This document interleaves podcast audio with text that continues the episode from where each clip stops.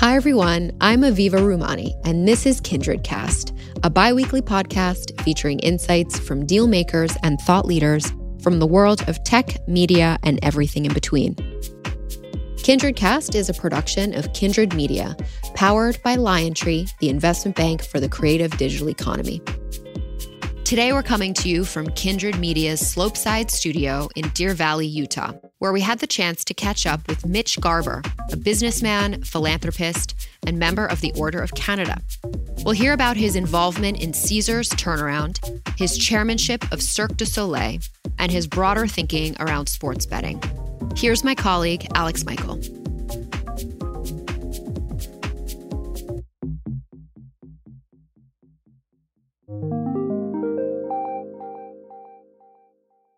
Welcome to a special episode of Kindred Cast. I'm Alex Michael. I'm chatting today with Mitch Garber in Kindred Media's Slopeside Studios, located here in Deer Valley, Utah.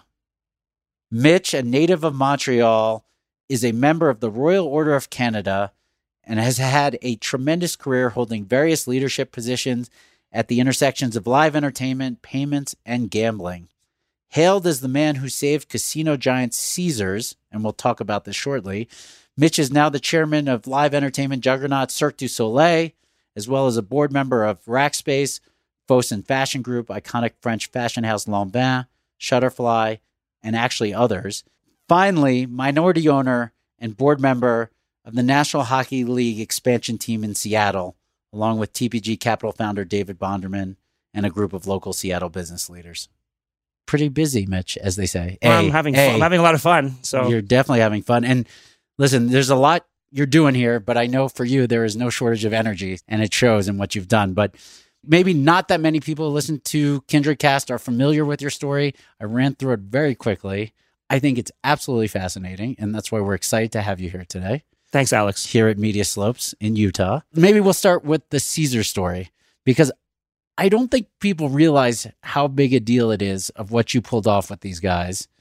And there's one acquisition in particular that I'm yeah. talking about. But why don't we start with 2009 and then we'll build up all your accolades here. In 2008, actually, I left the position that I had at the time in uh, in the UK. I was the CEO of a large company called uh, Party Gaming.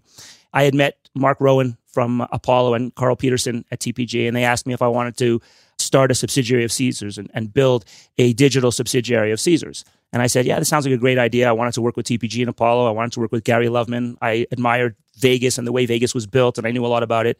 And so I took on this challenge thinking that online poker would become legal in the United States. After a couple of years, it became apparent that that wasn't going to happen.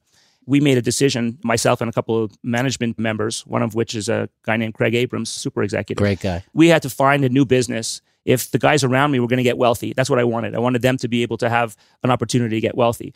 And we saw what Pincus was doing at Zynga. We tried to do a deal with him, and he kind of laughed us out of his office. And that gave us the opportunity to go and try to do it ourselves. And I went and found a company in Israel with 13 employees in an apartment in Tel Aviv. They were already doing $10 million of EBITDA company called Playtika doing social games on Facebook. There was no mobile games even yet. At the end 2010, okay. beginning 2011, exactly. And we bought that company. I convinced the board of Caesars that we should buy this company for $100 million. Now, hold on. Caesars is 2011. Caesars coming out of the Great Recession. Caesars coming out of the Great Recession never really came back. I mean, right. Vegas still hasn't really come back from 2008. And obviously, that go private transaction by Apollo and TPG was done at the height of the valuation of Caesars and right before the market crash. So there were problems at the Caesars parent.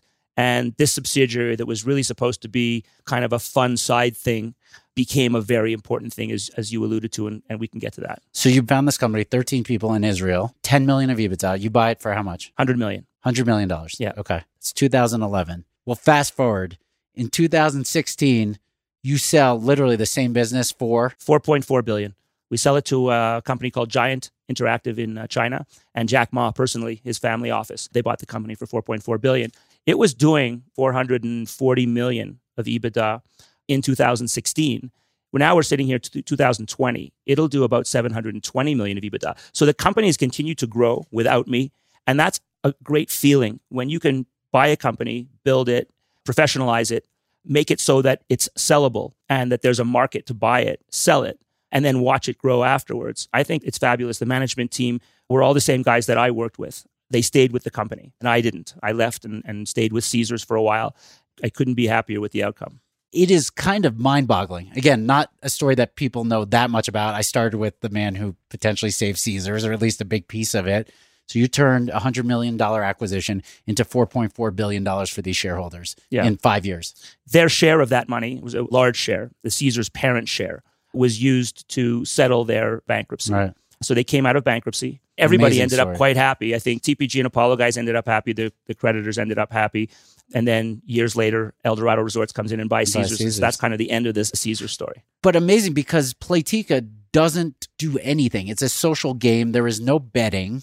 Yeah. That has not changed. This is people just buying coins and other forms of rewards. Alex, this was my biggest challenge. You know, I saw Farmville and I saw Zynga Poker, and we understood it. We understood that people were willing to buy coins to advance in the game, but with no opportunity to cash out those coins, no matter how many coins they ended up with in their account.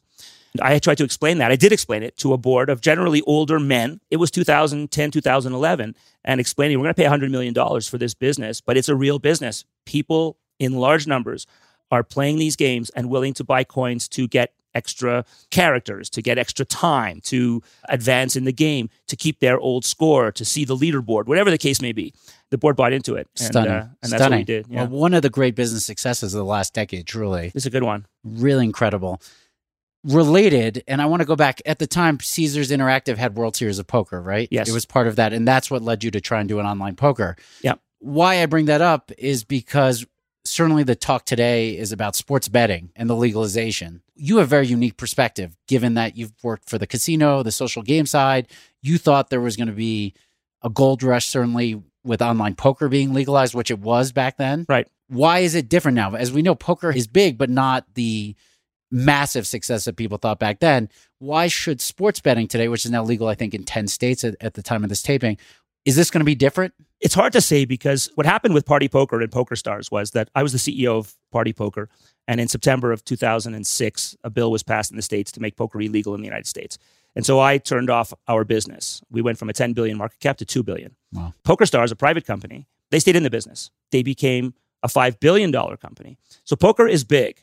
Poker Stars really took a lot of the real estate in poker. I think that sports betting is going to be far more fragmented because you don't need liquidity as much for sports betting as for poker. What makes poker attractive is that there's lots of players 24 hours a day to fill tables all the time, to fill tournaments all the time. Sports betting requires one person to make one bet. Of course, if you're the house, you need more than one person making one bet, but it doesn't require the same liquidity as is required in poker. So the, the opportunity for fragmentation is greater in sports betting than in poker. Do you think it will be as big as people are predicting? Obviously, in the last several months, we've seen some big transactions in the space that are targeting the gambling audience. Barstool Sports Yeah. was one. Do you think that's warranted? Not necessarily that deal per Mhm. se, but this idea DraftKings is doing a SPAC Right. and we'll see how that trades. Are we going to have this massive, massive business or is it not necessarily as big as the hype right now? I'll tell you what these deals tell me. Buying Barstool, very interesting. I'm a big, big fan of Barstool. Daily Sports Fantasy. It tells me that the casinos are not certain that straight sports betting is going to be this multi billion dollar business. And so everyone's putting a little bit of money into esports and a little bit of money into daily fantasy and a little bit of money into Barstool, which is really a platform for sports talk and sports podcasting and sports video casting. It tells me that people are unsure where the big money is going to be. So they're trying to fill their plate with a bit of everything. That was not the case in poker. No one was buying Barstool Sports to supplement their poker liquidity. Right. They were making too much money. When I was the CEO at Party, we were making 750 or 800 million of EBITDA. We didn't need a company making 10, 20, 30 million of EBITDA. Right. Last comment on Barstool that that's just a funnel to get sports betters. I think it is a funnel. They've not always worked. So it's interesting. I'll give you an example. Esports tournaments in Las Vegas. And that was something I bought into. Hey, let's bring these esports people, the players and their families or whomever, all over 21. Let's bring them to Vegas. And then naturally they'll eat and they'll gamble. And it has so far hasn't really worked out that that funnel is a great Vegas funnel. Interesting. All right. Well, we'll leave gambling for a second. As I mentioned, you're on many boards, really interesting companies. One board that you chair is Cirque du Soleil, Yep. which is, of course, the iconic, nearly 40 year old company focused, as I think probably most listeners would know, on acrobatics and theatrical. Right. Tell me about your role there and the future of Cirque and maybe how you got involved in the first place. When I first met David Bonderman and Mark Rowan in 2008, and it was clear we were going to start this subsidiary of Caesars, I had a request from them and I asked them, I said, you know, when we're all done with this, whenever that is, and it ended up being nine years later, I'd like to be in a position to invest with you and participate with you and sit on boards with you. That's my goal when I'm around 50. I wasn't so sure that that was going to materialize, but I wanted to say it because I felt it. 10 years later, that did materialize. You know, I invested with Bondo in many, many deals. I've also invested with him in the NHL team in Seattle. I'm invested with Rowan and companies in Israel and with Apollo in a bunch of companies like Shutterfly and Rackspace and Redbox. But Cirque du Soleil is very personal. The founder of Cirque du Soleil is a really good friend of mine, Guy Laliberté. I sat on the board of his charitable foundation You're from for many Montreal. years. I'm from Montreal. I, obviously, I speak French as well as I speak English. And he was selling the company. And so I got involved with TPG, and TPG brought in Fosun and the Caisse de Dépôt, which is our big pension plan and pension fund in Quebec, known to your listeners, I'm sure. And of 17 bidders, TPG ended up with the winning bid. They asked me if I would be interested in being the chairman of the company. I invested several million dollars of my own personal money in the deal, so I believed in it. It's a great live entertainment company. You know, my role has been to, I would say, oversee the investment of TPG. TPG owns about 65% of the, of the business and to oversee the investment of Fosun and, and Caisse de Dépôt. I've become really close with, with all of them. And to help the company any way that I can. I don't invest in any companies where I and the, the principal investors don't think that I can add value to the company. So I think I know something about entertainment. The only company where I would say I'm actively invested and sitting on the board where I don't think that I add operational value is Rackspace because I don't think I'm an expert in hosting and some of the complex technology that they do, but I love the company. But let's talk about some of the operational yeah. things or just what you can bring to the table for Cirque and how that plays into the future. As I said, mm-hmm. it's 40 years old. It's not a brand new concept. They're right. obviously Vegas, it's a colossal entity. Half of our EBITDA comes from Vegas. How many shows is that? Seven. Seven shows. Per- permanent resident shows. Half of our EBITDA comes from our touring shows. So it's really simple. The issue with Cirque du Soleil is that there's kind of a cap on how many tickets we could sell in the world. There's kind of a cap on how many people can pay $100 to see a show live and how many countries have people that can afford that. And we sell about 11 or 12 million tickets a year. That's the largest number of tickets sold by any one single live entertainment company. The issue is how do we find the next stream of revenue? We've done three acquisitions. We bought Blue Man Group, we bought a magic company. We believe in magic as a theme. And we bought a kids company. We believe that we could target kids and we never have before. That's one way through M&A, something that Guy never wanted to do and that of course we really want to do. And then the other way is how are we going to provide competition for the Netflix and Amazons of the world? Do we have a good streaming quality product? We think that we do. We have to find the right apparatus, we have to find the right way to do it. If we sell 11 or 12 million tickets a year, then there's another 7 billion people who never get to see our show. So how do we get the shows in front of them either in a subscription model or some so low fee model? change the model a bit not change the core model, but No. bring it to a direct to consumer venue like Yeah. WWE or some of these other properties that have gone direct to the consumer via video. if we can get AR and VR to a point where there'll come a day very soon where you'll be able to sit at home and watch Wimbledon as if you were at Wimbledon. That day has not come yet. But if that day is around the corner and the headsets are in the $20 range, it's an incredible opportunity for what's considered to be one of the greatest live entertainment companies in history, which is the Cirque. We also have a permanent residence show in, in Orlando at Disney. It's very successful for us. So there are other opportunities Disney Europe, Disney Japan. There are other cities that could take on a permanent resident show like London. But by and large, we're looking at these acquisitions, addressing new markets and new ways of distributing the product. Do you think augmented reality, virtual reality are the futures of live events? Where do you see innovation in live events? Because obviously people went to the Coliseum. I mean, Mhm. going to see live event is part of our social fabric, but it's not something I'd consider innovative per se. Right. Cirque was innovative, Yeah. you know, in terms of taking the circus and bringing it to another level of performance. Whether it's Cirque or just in general, what are some interesting concepts you're seeing? Well, I'll tell you my idea on both. I think in sports, you need to be there or see it live because once the score is known, the game becomes infinitely less interesting.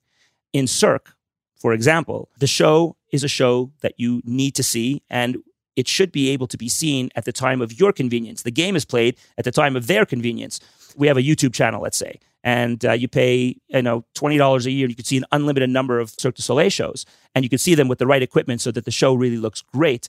Then I think we have ourselves uh, a model. Live entertainment where the results are important is different than live Sure. entertainment like Springsteen is playing live on Broadway. You want to either see that live or you want to see it as if you were there live. Sure.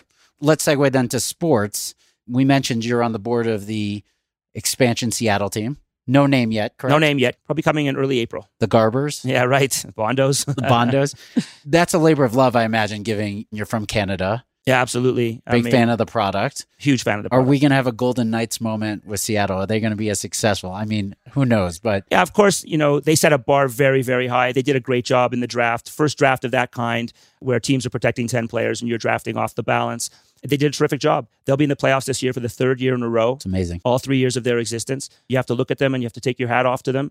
We hired our GM, Ron Francis. We believe in Ron, our CEO, Tod Leiweke, very experienced in, And in what's the venue? sports. The venue is the old Key Arena in Seattle. We're building a $900 million, we call it a renovation, but it's not a renovation. Because it's a heritage building, we had to keep the roof. So we dug out the entire underneath of the arena, 75 feet down, keeping only the roof suspended. There were many firms that couldn't do it. Yep. They said they wouldn't take the risk of doing it, and it's been done. It's going to cost MSG 900 was a little bit similar. It's more expensive than building a new building. It's much more expensive than building a new building, but it's incredibly located. It's going to be magnificent building. At the same time, we got an American Hockey League franchise in Palm Springs. We're building an arena there, and at the same time, we're building our practice facility just uh, outside of downtown uh, Seattle. So three facilities are being I mean, built. what a great sports town. It's going to be a big deal. been there now very often, but Yeah. I had never been there before. So I'm falling in love with the city. It's great. And now I also read that you're trying to bring baseball back to Montreal. Is that true? Yes, I'm a partner with Stephen Bronfman. He's the lead investor and he's the lead with Major League Baseball. And of course, he and his father owned the Expos several ownerships before the one that moved the team out. There are discussions that are very public with the Tampa Bay Rays, who are having a lot of problems with fans, with their stadium. They've got a, a great owner named Stu Sternberg who loves Montreal and really likes Stephen. And so we have a group of Montrealers who are, you know, hoping to quarterback ownership. How do you that team. handicap this? I mean, what do you think the odds are? I think the odds are high. I think they're in the 70% range. Wow. And when will we know? Well, we came up with a concept of splitting a franchise, playing half the games in Tampa and half the games in Montreal. That concept has been endorsed by the uh, commissioner of Major League Baseball. That's pretty wild. I, I mean, I guess we're like talking about. Jacksonville Jaguars playing in London too. I guess It's different because in, in baseball, you have 162 games. I'm Wow. starting to think it's a lot. In football, you have 16 games, eight home games. Any decent city could host eight home games. right. 81 games is a ton of baseball. I Yeah. agree. Now, you're also heavily engaged in philanthropy. Yes. You spend a lot of time. How do you decide where to get involved there? And a bigger question is given all the activities we've talked about, you're on countless boards. How do you find time and what's your secret to being able to do this? And how do you make those ultimate decisions on spending time? These chairman and board positions and active investor positions are much easier than being an active CEO of a company with many thousands of employees. I had these casinos fall under me as well at, at one point when I managed Caesars Acquisition Company, the public company that was um, a sister of, of Caesars. So I find it a little bit easier, number one. And number two, I got to the point where all the deals that I'm in right now are with people that I admire and love working with. So I'm talking about, you know, Samber and Bondo and Rowan and Jeff Benjamin and Jim Coulter. I'm very, very lucky to be able to be involved with them on a daily basis. You know, as far as philanthropy is concerned, I have a fairly high profile in Canada. So I decided that the way I would use the high profile was almost exclusively for philanthropy. So I don't do a lot of business appearances or other. I chair balls, I raise money. You know, I raised $50 million for our United Way, and I'll do the same for our Jewish Community Fantastic. Foundation this year. I'd rather make all those appearances at cocktails and at balls and make speeches about philanthropy and how people like me and members of my community have been very fortunate. And even though we pay a lot of taxes, we really do have a responsibility to make the distribution of wealth a little bit more fair and to take care of the bottom tiers of our society. And I think it's working and it's fulfilling and hopefully teaching a good lesson to my kids as well. How do you choose your causes? I find that a lot of people who are successful, it's a little difficult. You could do so many things. You put your money in a lot of places. Mm. How did you find your lanes to really get involved? Yeah, we've got a good system um, in Canada. We've got a couple of great umbrella organizations that fund hundreds of organizations in need, and they do all the due diligence on those organizations and make sure that they fill all the conditions. At the same time, I'm passionate about education and dropout rates. I'm passionate about healthcare. We have a unique situation in Canada. We have socialized medicine, but private donors still fund hospital equipment. I believe a lot in mental health. I lost uh, my father uh, took his life when I was uh, 23 years old and he had financial difficulties which was what led to that obviously mental health issues as well and now mental health is becoming a much easier topic for people to talk about and so i'm very involved with mental health and, and promoting people talking about mental health and funding mental health people don't like to give money to psychiatric hospitals, for example, because of the stigma. So, like I said, my profile in Canada allows me to speak to people in a way that I get their attention and maybe I could change some minds. So that's kind of it. What's the secret to your energy? Just love what you do? You I don't know because I, I had a lot of energy when I hated what I did. So I delivered the newspaper at six in the morning when I was like 11 years old and I hated it, but I had a lot of energy. All right. It's just natural, it just comes to you. Let's do some favorites as we kind of wrap up here. What is your favorite podcast these days? Well, I listen to the Barstool guys a lot. Sometimes I like to just laugh right? You have like a serious day and you like to uh, to just laugh. Uh, what's his name? Who wrote uh, the Tipping Point? I love all of his uh, Malcolm Gladwell. Gladwell. I love all of his Fantastic. podcasts, but he his hasn't podcast, done any new ones lately. It's been so. a while. New season is coming out from okay. Pushkin Industries, our friends. How about your favorite book that you've read? In the last six months. Well, I always promote Startup Nation because I want people to That's read right, it. The, uh, about Israel. Yeah.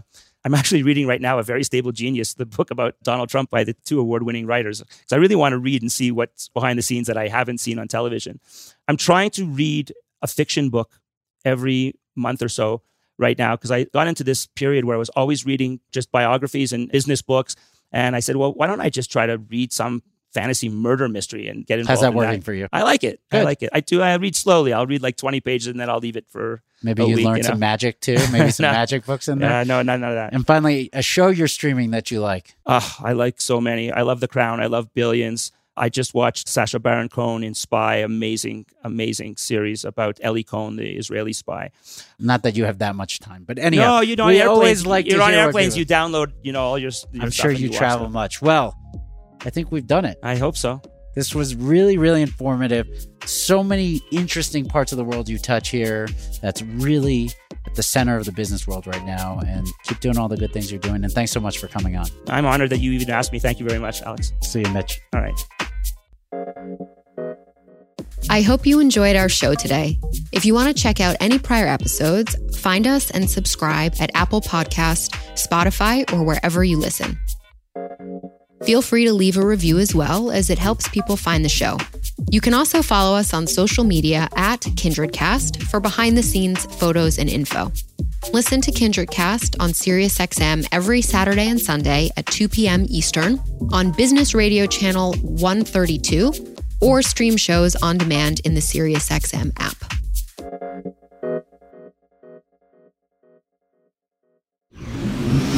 Audiation.